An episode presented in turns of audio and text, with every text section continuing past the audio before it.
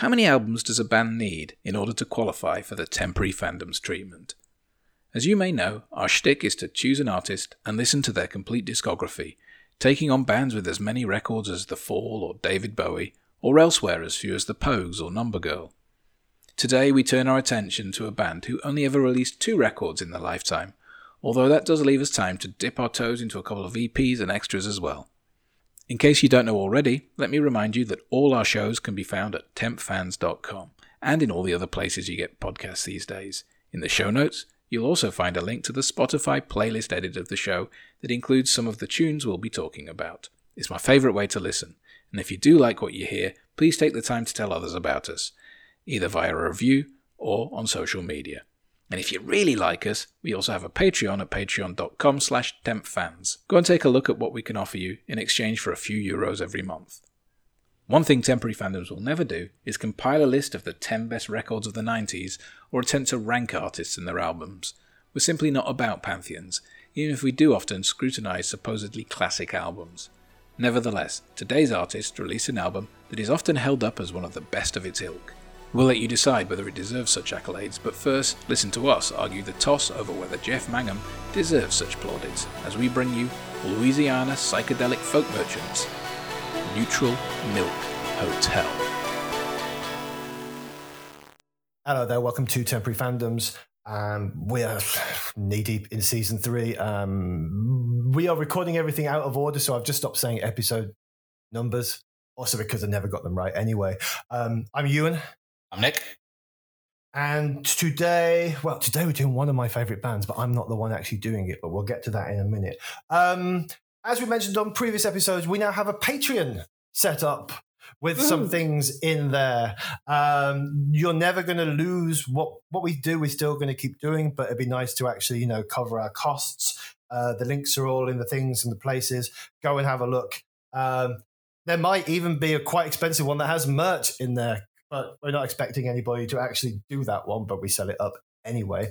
Um, obviously, there's the Spotify playlist. Um, the best place to find it is either the links via the Instagram page or to find us as a user on Spotify, and then you'll find the playlist there. Also, there are links from the episodes on tempfans.com.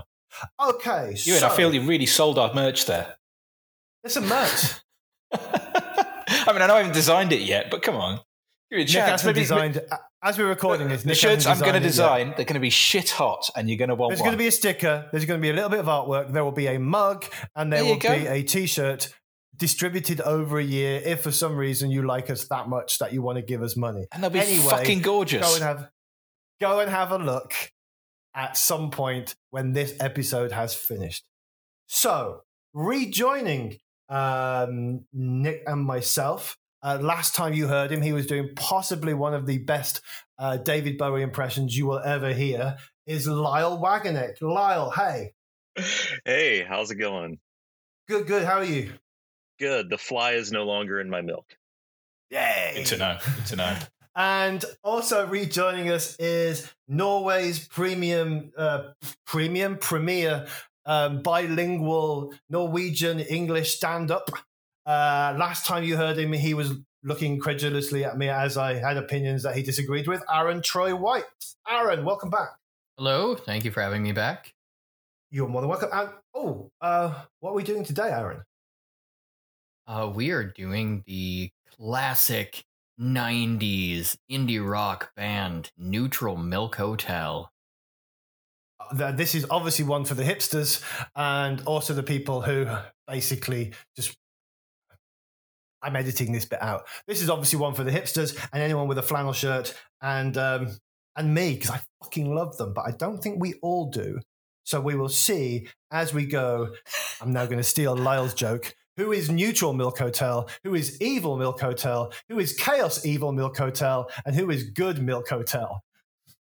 Anyway, um, those who know will know that Neutral Milk Hotel do not have a massive range of albums.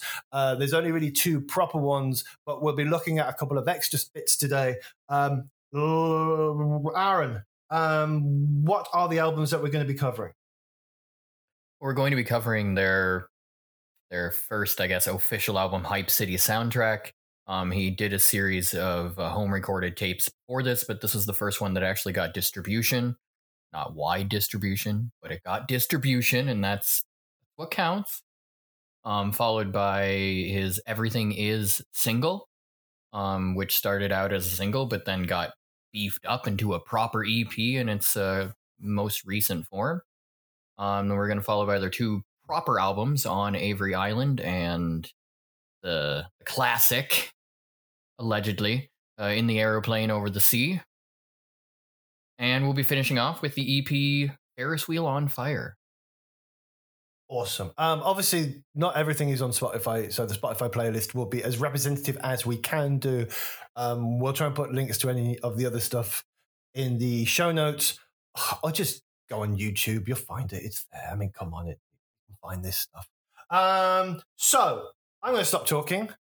You're going to hear Lyle's voice after the next bit of musical sting, Aaron's. and we're back. Ah. I'm going to stop talking. You're going to hear Aaron's voice after. The, we've got two Americans. They all sound the same to me. You're going to hear Aaron's voice after the musical sting, and we will be back in a bit.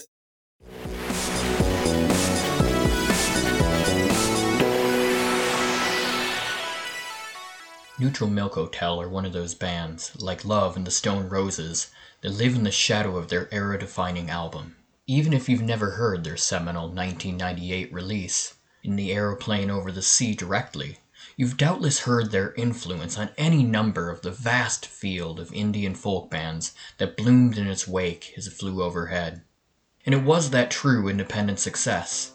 Never quite mainstream, but seemingly every music nerd born between 1977 and 1984 has it in their collection.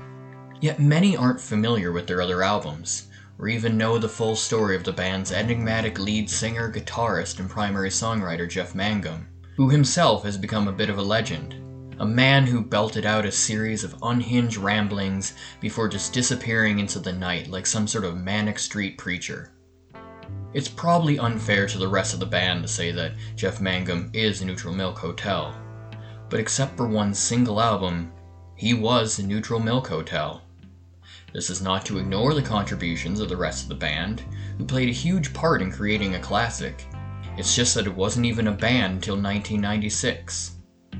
One cannot remove Neutral Milk Hotel from the context of the larger Elephant Six collective, who were a posse of like minded musicians from the American South with a deep love for Beach Boys inspired psychedelia and the lo fi recording aesthetic popularized by Guided by Voices. They quickly gained a cult following, with fans snatching up any release bearing their trademark sticker. Most notable were the Apples in Stereo, the Olivia Tremor Control of Montreal, Elf Power, and Beulah. In the late 90s, when they were starting to gain steam in the indie world, these bands seemed like fluid entities, just a group of musicians sitting in the hot Athens, Georgia sun, or the mountain air of Denver, just smoking weed and playing psychedelic rock. And according to Mangum, this wasn't far from the truth.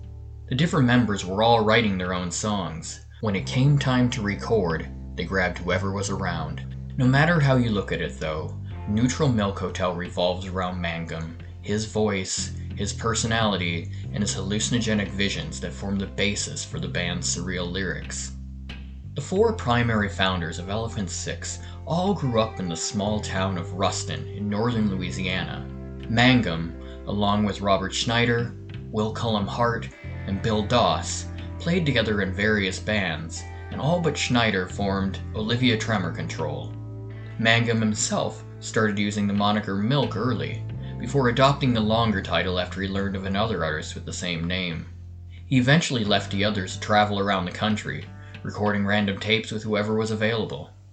The recordings were mostly for friends and were traded around with no real concern for maximizing sales. 1993's Hype City soundtrack is often cited as the first official Neutral Milk Hotel album, and that it was actually distributed by a company called Parasol Mail Order for a short time. This album features early versions of songs that would show up in later works, notably Up and Over We Go, which became King of Carrot Flowers Part 3, Engine, and Gardenhead Leave Me Alone.